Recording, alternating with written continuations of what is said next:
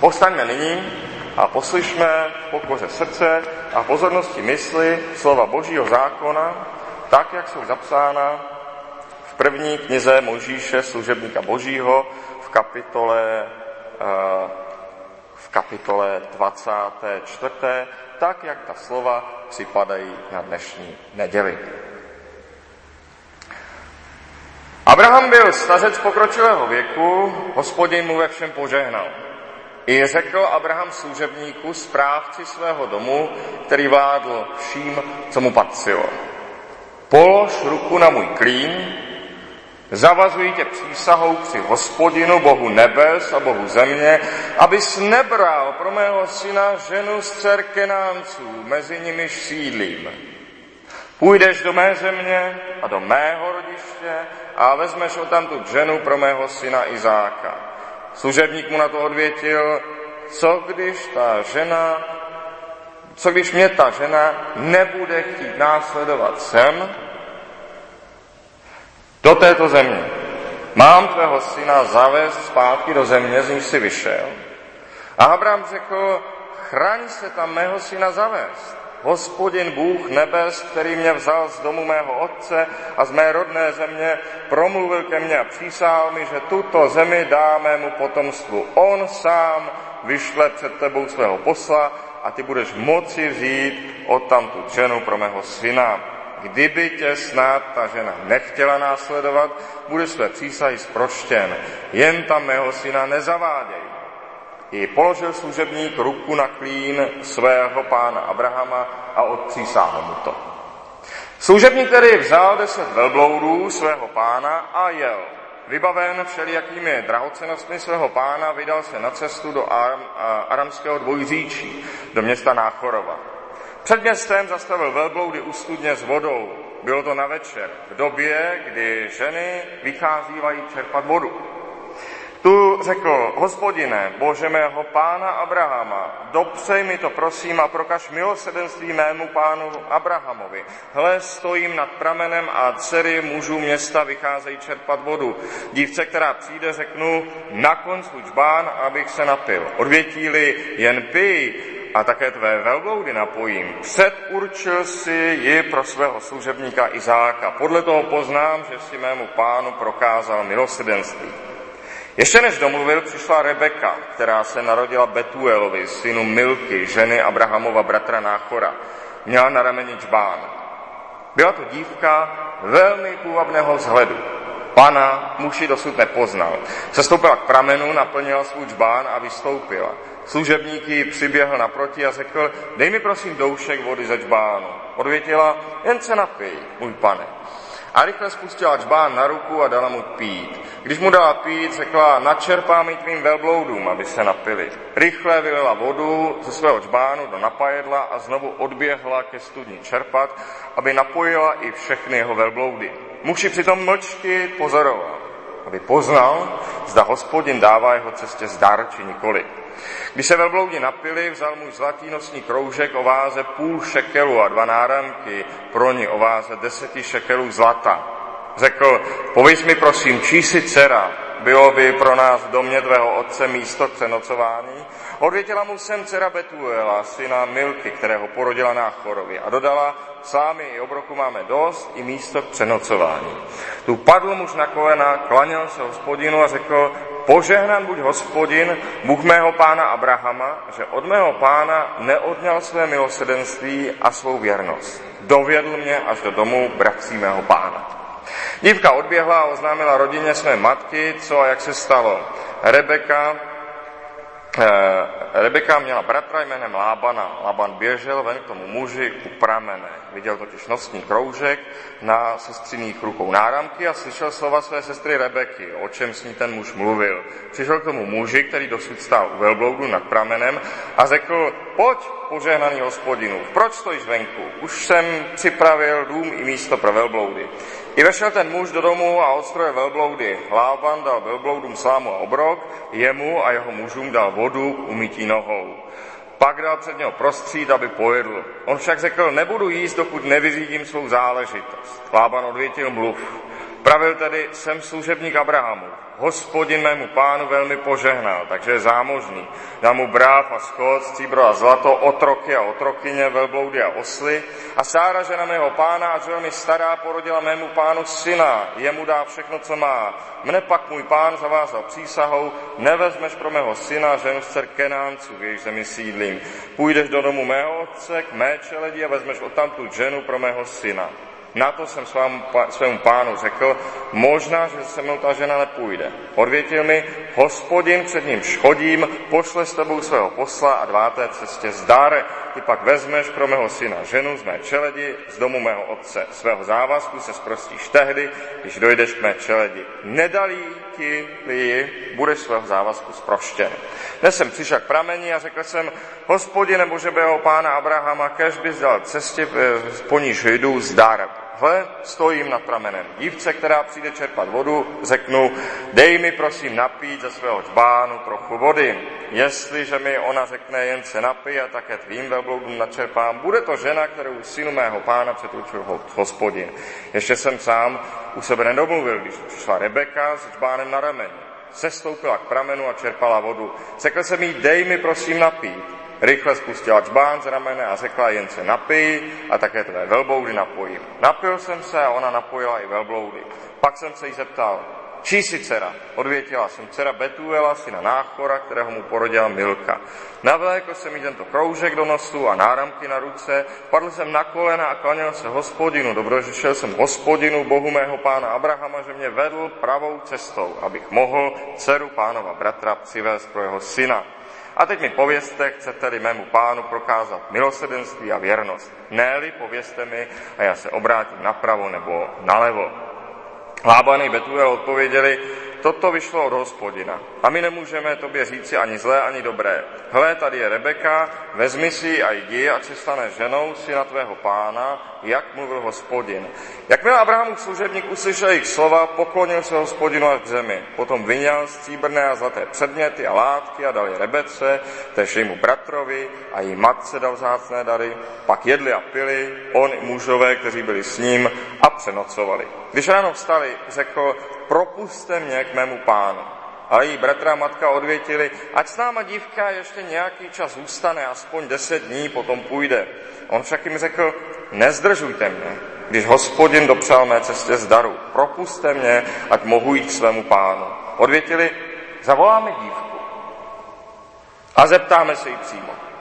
Zavolali Rebeku a otázali se jí, půjdeš s tímto mužem? Řekla, půjdu. Amen. Tolik je slov Božího zákona. Posaďme se.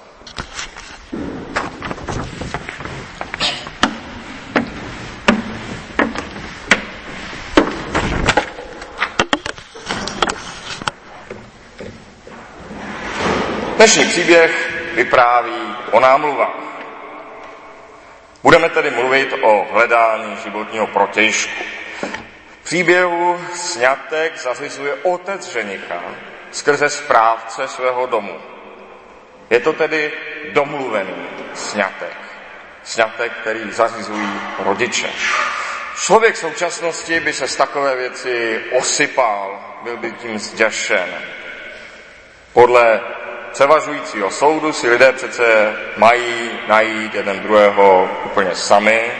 Samozřejmě také žít se vším všudy spolu nějakou chvíli na zkoušku, jestli jim to tak nějak funguje.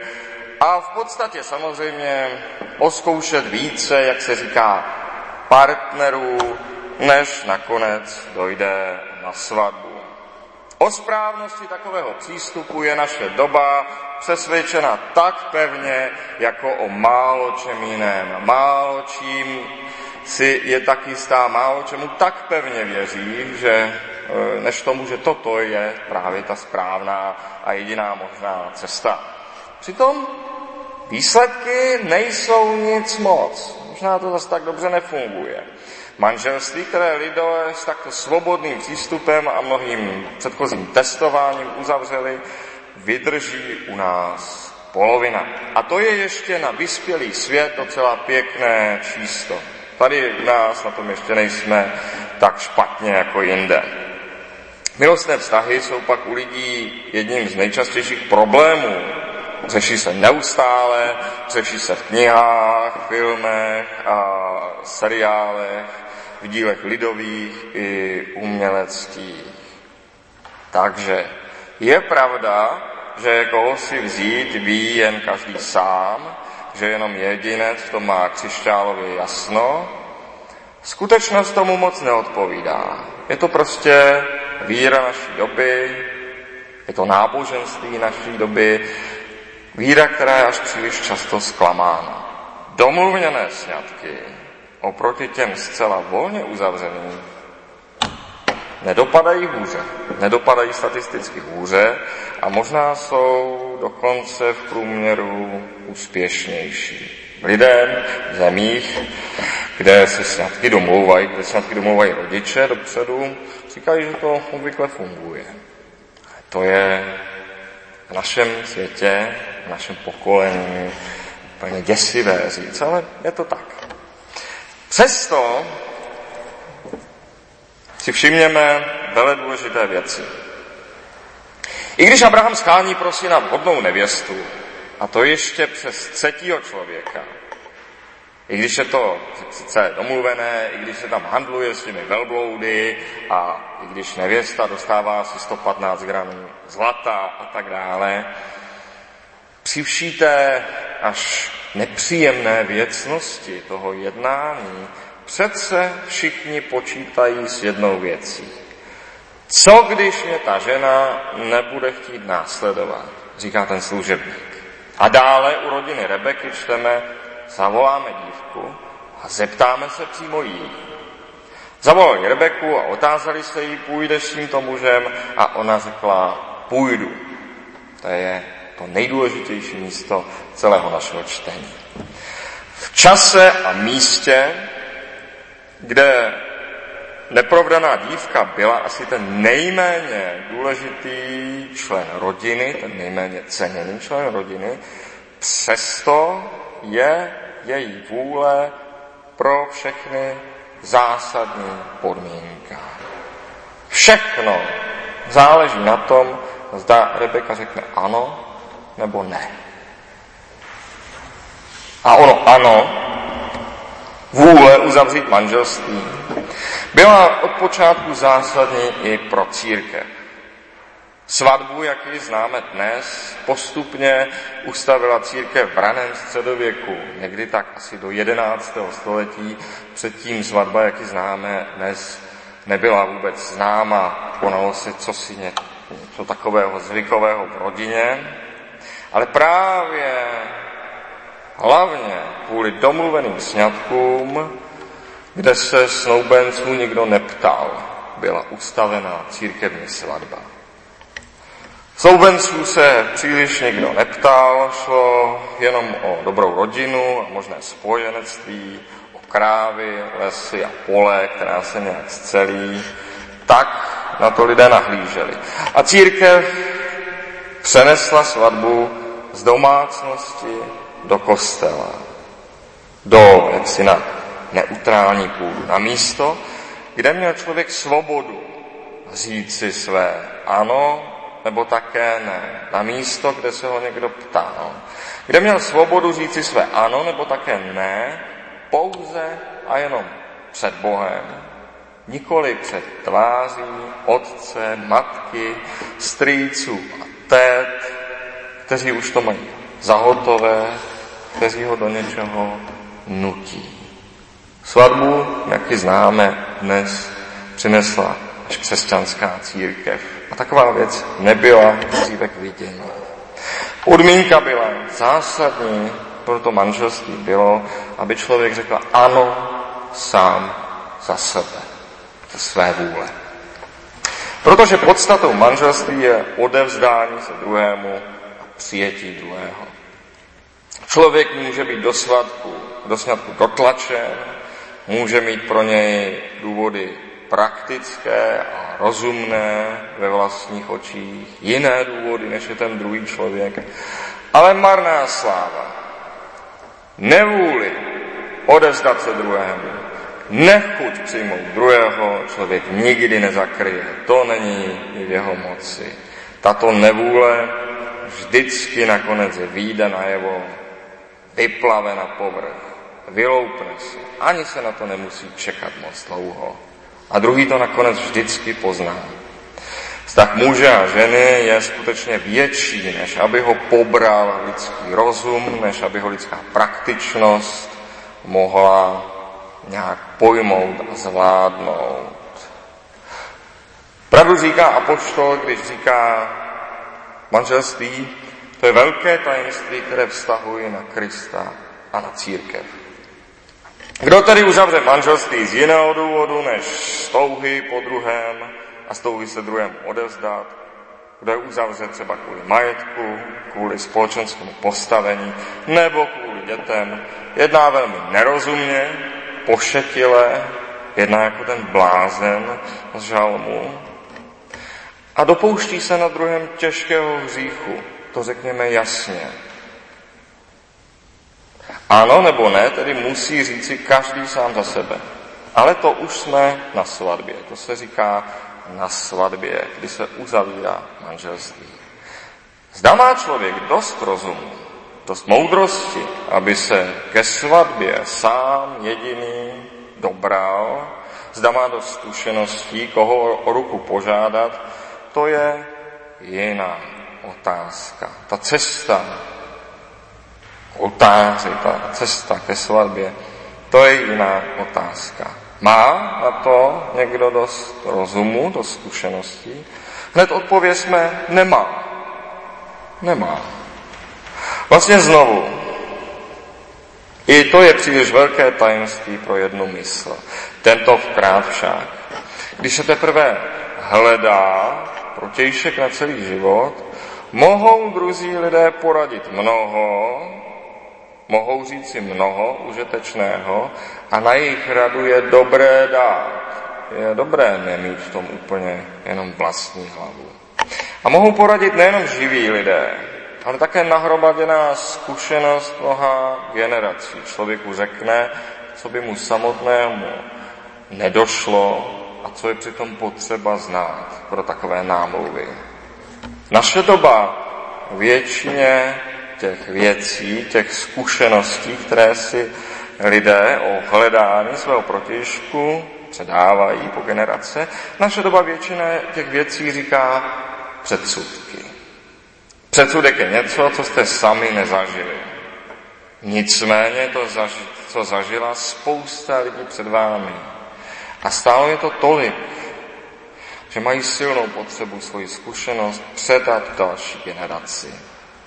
Předsudek, když se řekne předsudek, je to pro naši dobu jedním z nejhorších hříchů, nejhorších provinění, předsudek.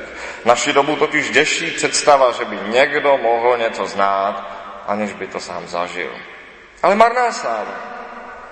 Zkušenost mnoha většinou v praxi funguje, předsudky se většinou naplňují a to zvláště právě v hledání životního protějšku. Obvykle to dopadá tak, jak lidé říkali, že to dopadne. A tak se pojďme podívat, jaké podmínky má věkovitý Abraham a jeho zkušený služebník na budoucí nevěstu, kterou se stane Rebeka. Především nesmí to být cizinka. Vím, nám to zní hrozně, zní nám to strašně, nevěsta nesmí být cizinka. Ale manželství lidí různých národností v praxi opravdu vydrží daleko méně často. Jeho neúspěšnost je daleko, daleko vyšší.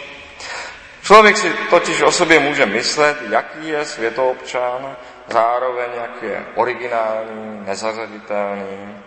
Může si myslet, že to, kde se narodil, na něj nemá žádný dopad, ale ve skutečnosti nikdo z nás netrůní nad celým světem jako Bůh. Každý z nás je mnohem určován tím, kde se narodil, v kterém národě vyrostl. Každý z nás, jak zde jsme, je mnohem podobný ostatním Čechům a nepředělá se v tom. Stejně jako každý Němec je dost podobný ostatním Němcům a každý Rus podobný ostatním Rusům a tak dále. Milostí Boží, ale opravdu jen milostí Boží jde takové věci překonat, ale lze překonat i rozdíl mezi dvěma národy a ustanovit takový svazek, ale opravdu milostí Boží nelze podcenit, jak je to obtížná věc. A proto nezahrujeme manželství mezi lidmi jiných národností ani jiných ras, jen si každý musí upřímně spočítat, zda na to má. A tak to vlastně není to hlavní. Je tu věc daleko větší. Víra.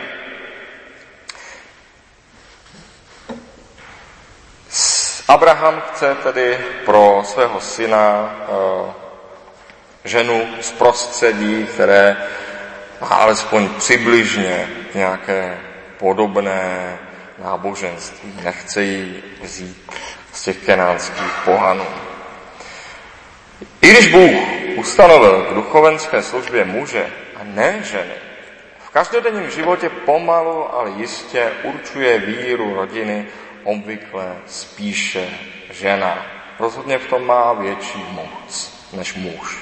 Protože na ní je praktický řád domácnosti, ona chystá různé svátky, v praxi rozhoduje, co se doma slaví a co se neslaví, kam se pravidelně chodí a tak dále. A tak v praxi uvidíme spíše, že muž přijme víru ženy, než by to bylo obráceně. I to je molý zázrak, je třeba říct, když muž přijme víru ženy. A aby žena přijala mužovou víru, to už je pak rovnou velký zázrak. Takže se to moc nestává. S tímto pověřením tedy náš služebník dorazil do té země, kde žijí Abrahamovi příbuzní a došel ke studni. U studny hledá nevěstu pro syna svého pána. Proč u studny?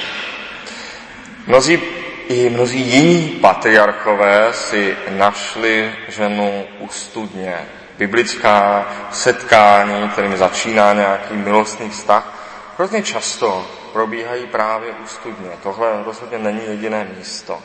A seznamování u studně měli jako námět rádi i staří malíři.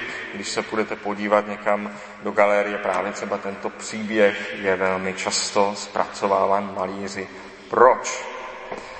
Protože orientální ženy nosily čbány s vodou na hlavě, nebo což je nutilo chodit s rovnými zády.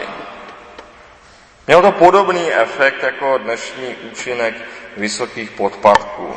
Žbán na hlavě, když nosíte něco na hlavě, prostě vám to dělá pěknou postavu. Takhle prosté to je. Proto to odehrává u těch studní. Takže vidíme, vzhled hledání nevěsty hrál docela podstatnou roli a služebník se vydal právě tam, kde je jaksi vidět. Služebník dále následuje, sleduje Ráchel při práci. A tady si všimněme jedné věci, která by nám možná mohla uniknout.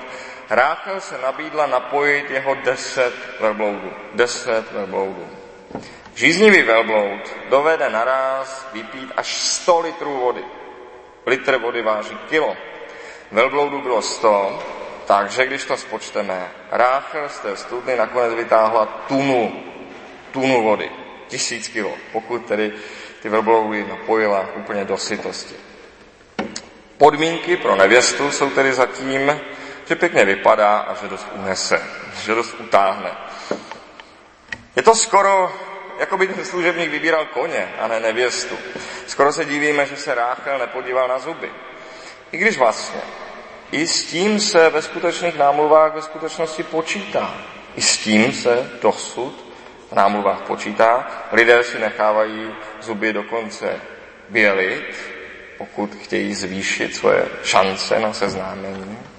Tělesnost je prostě v námluvách lidí přítomná až trochu urážlivým způsobem, až tak jaksi prostě přízemním způsobem. Ale s tím je prostě třeba počítat. Ráchel je ovšem také laskavá. Ráchel necítí žádnou újmu v tom, že se chová střícně, a laskavě člověku, kterého nezná. Služebník se jí ptá, dala bys mi napít, Ráchel ochotně souhlasí, dokonce nabídne ještě napojit jeho velbloudy.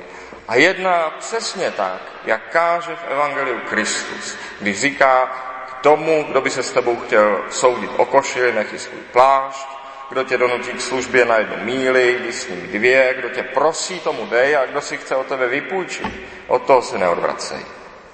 Jistě, že před vámi mohou tedy lidé mít náskok v kráse, ve schopnostech, ve zdraví, čas do jisté míry s něčím už nic moc neuděláte, ale kdo přebije u člověka prostou laskavost?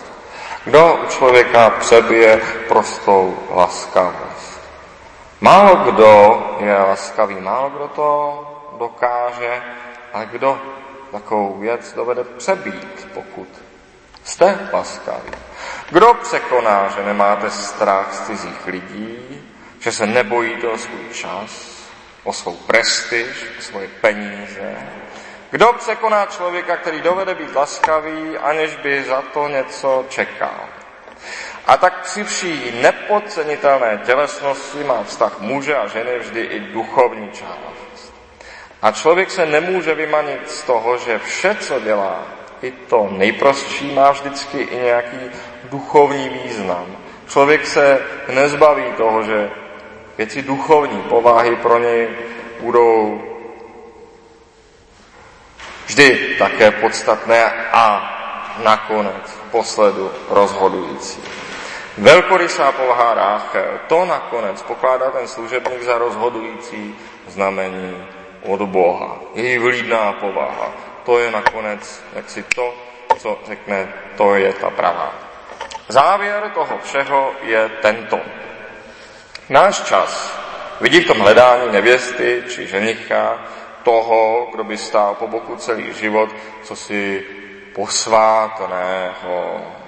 Vyjadřuje to v básních, v románech, v písních, v tom hledání vidí co si posvátného. Jako by to bylo to největší hledání v životě, to nejvznešenější v životě.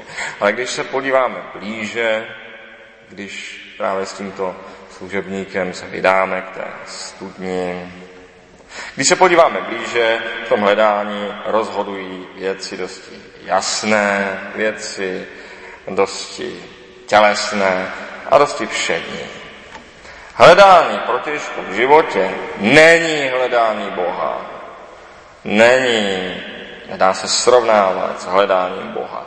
Hledání Boha, to je to skutečně tajemné a posvátné hledání. To je ten pravý cíl. Najít Boha a jeho vůli. Na vztahu muže a ženy není posvátné to hledání, ty mladé časy, Posvátný přesah má ono ano, které se říká v kostele. Na rozdíl od toho, co soudí naše doba, řekněme jasně, posvátná není zamilovanost. To je sice silný zážitek, ale důvody má celkem prosté, snadno objasnitelné, snadno ukázatelné. Posvátná není zamilovanost. Ale co si posvátného, udržovaného boží mocí, je manželství. Odevzdání druhému, přijetí druhého na celý život. Amen.